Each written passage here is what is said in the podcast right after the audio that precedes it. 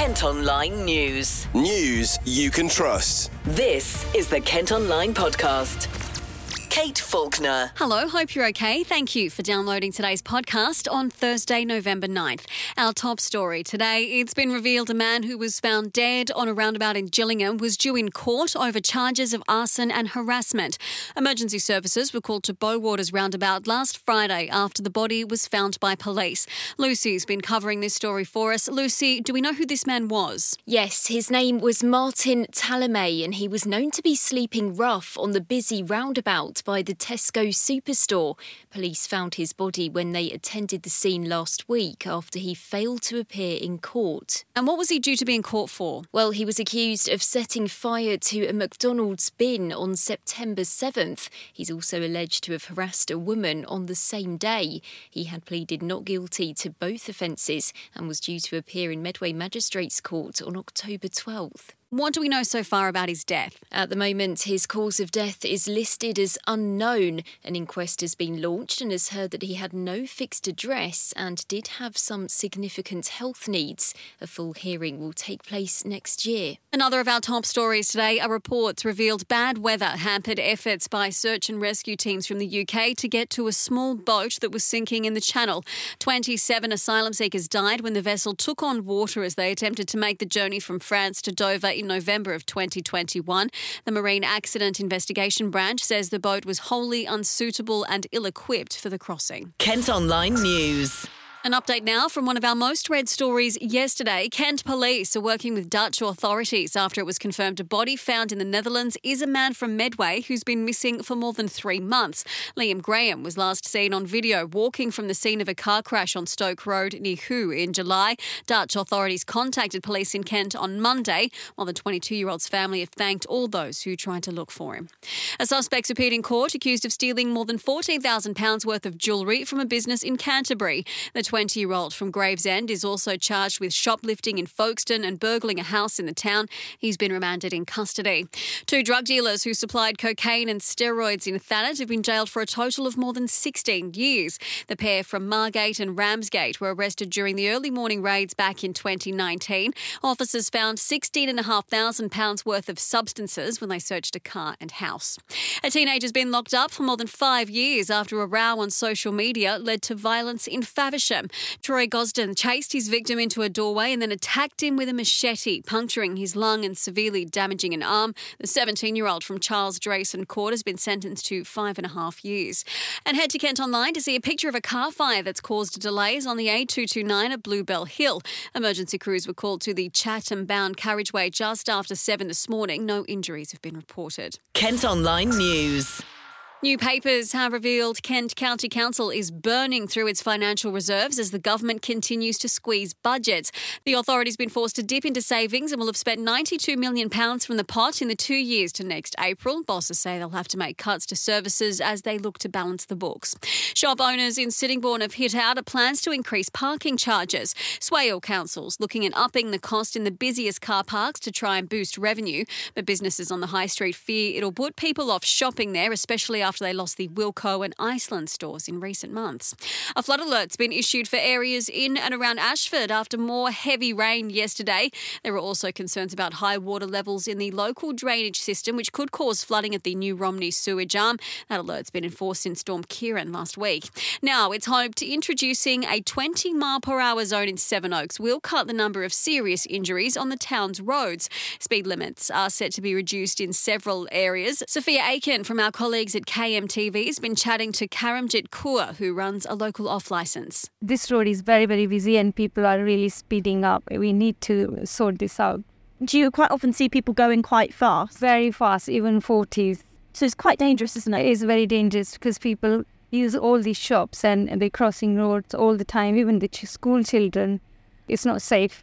And there's been quite a few sort of casualties and injuries, accidents happening with the people going so fast. So is that something you know about as well? Yeah, they always happen once, twice, or more than that. We always seen the casualties happening around the corner. I would request if council can sort this out because it will be very helpful. A consultation is running until December 14th, so you can have your say on the plans for a 20 mile per hour zone.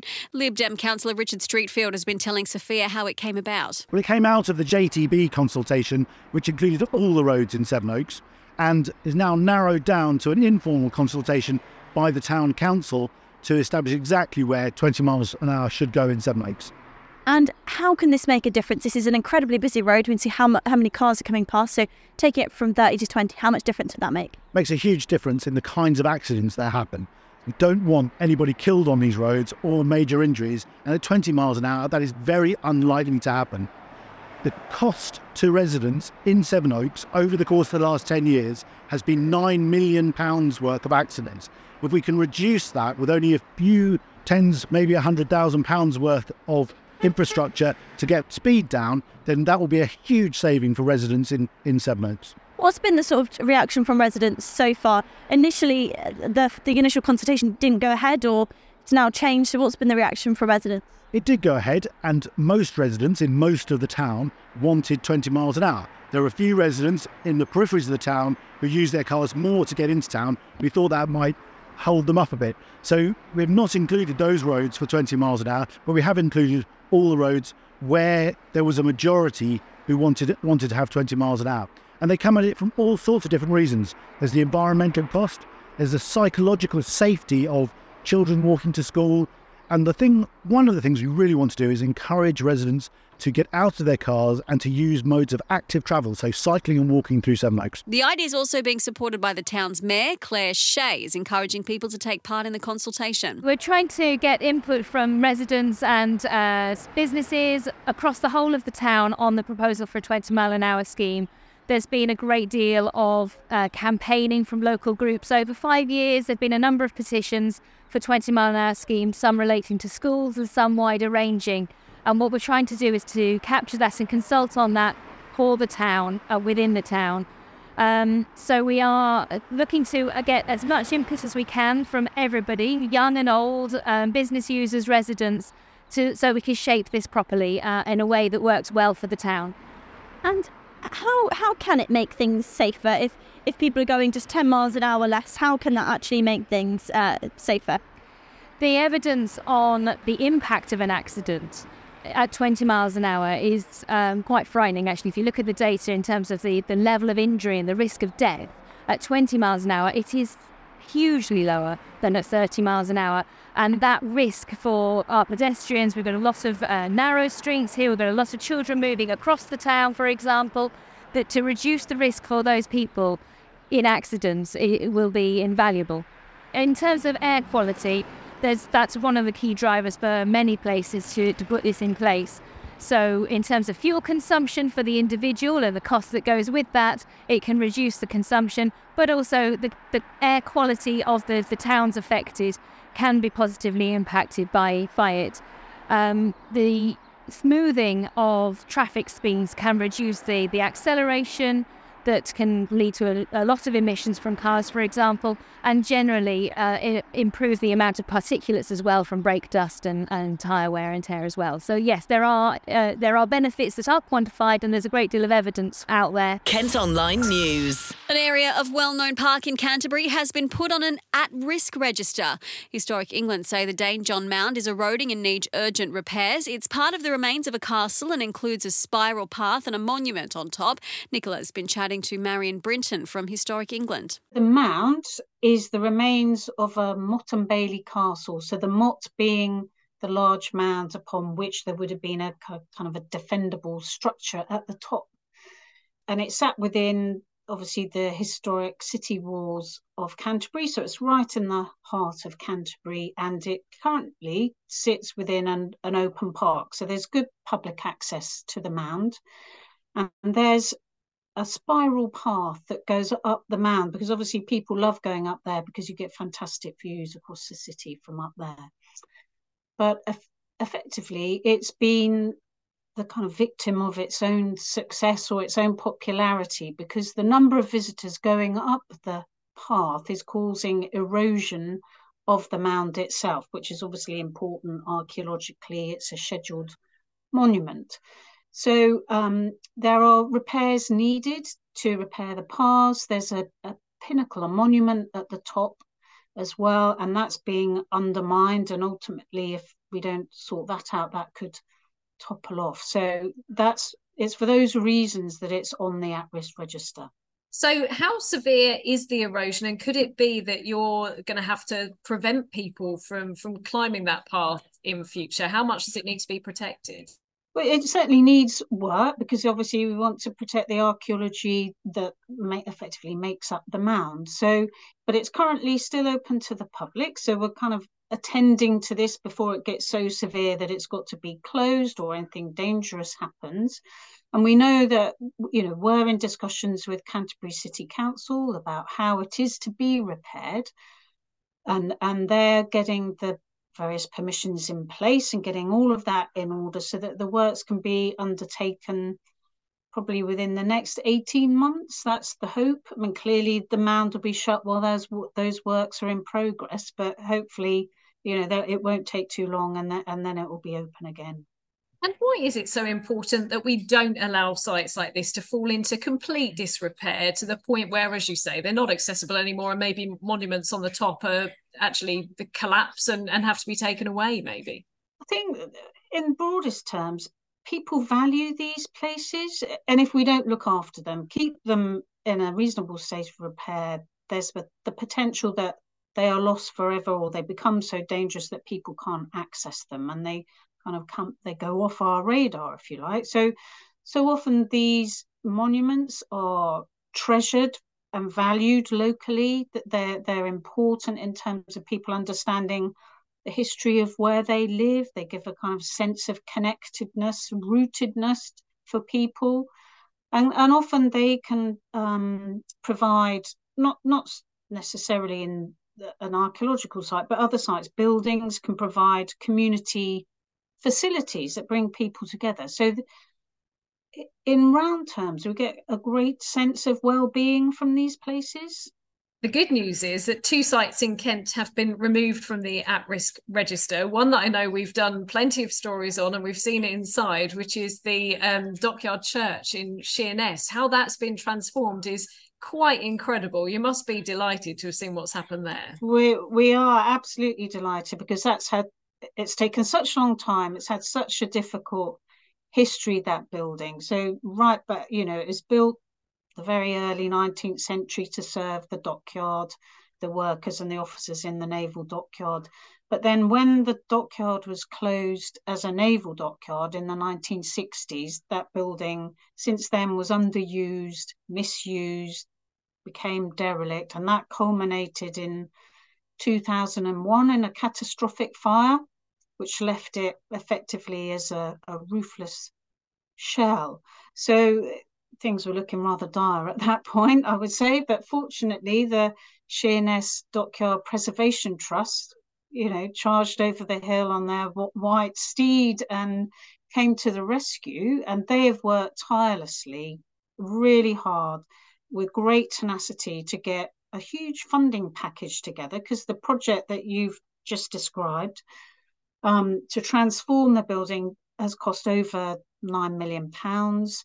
So they've fully repaired the building and brought it back into use. It's now it used as a an enterprise centre. So that encourages young people from the area. We're setting up businesses, gives them the support. It's got a cafe there.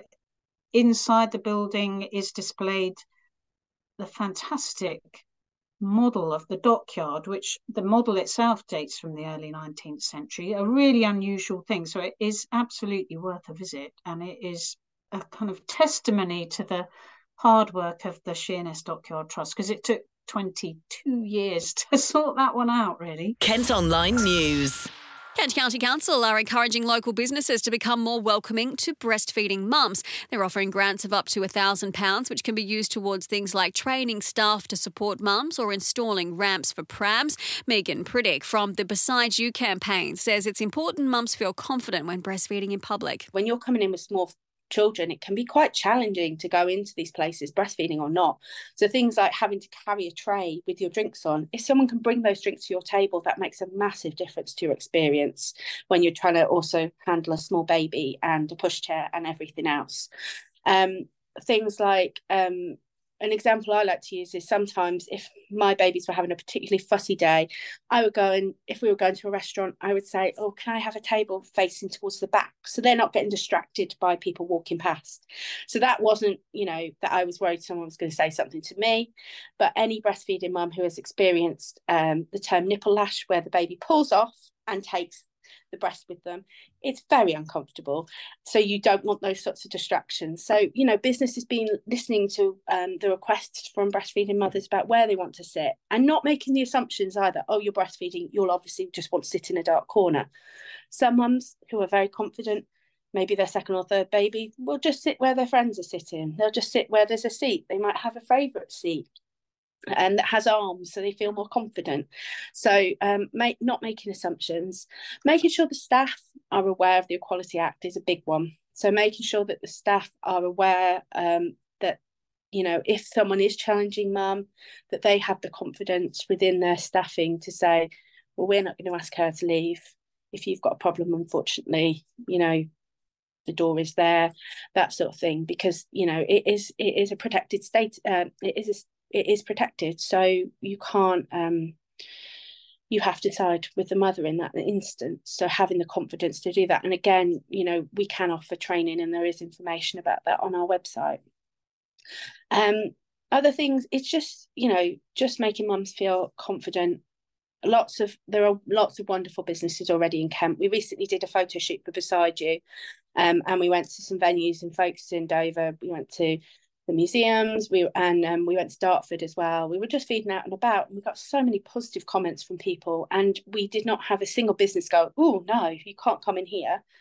And you know that is lovely that we, you know, even asking for something like that, we didn't experience any negativity, and actually they were very supportive for families to know that they can access the business as well. So um, that's always a big thing. Applications for the grants close at the end of this month.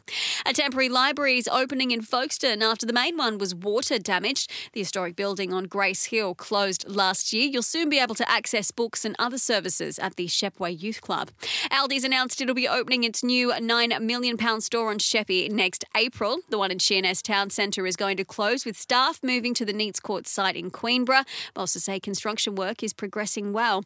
And Kent's biggest winemaker has announced a record breaking harvest this this year. Chapel Down near Tenterden have grown nearly 4,000 tonnes of grapes, which is 86% more than last year and 75% higher than the previous record set in 2018.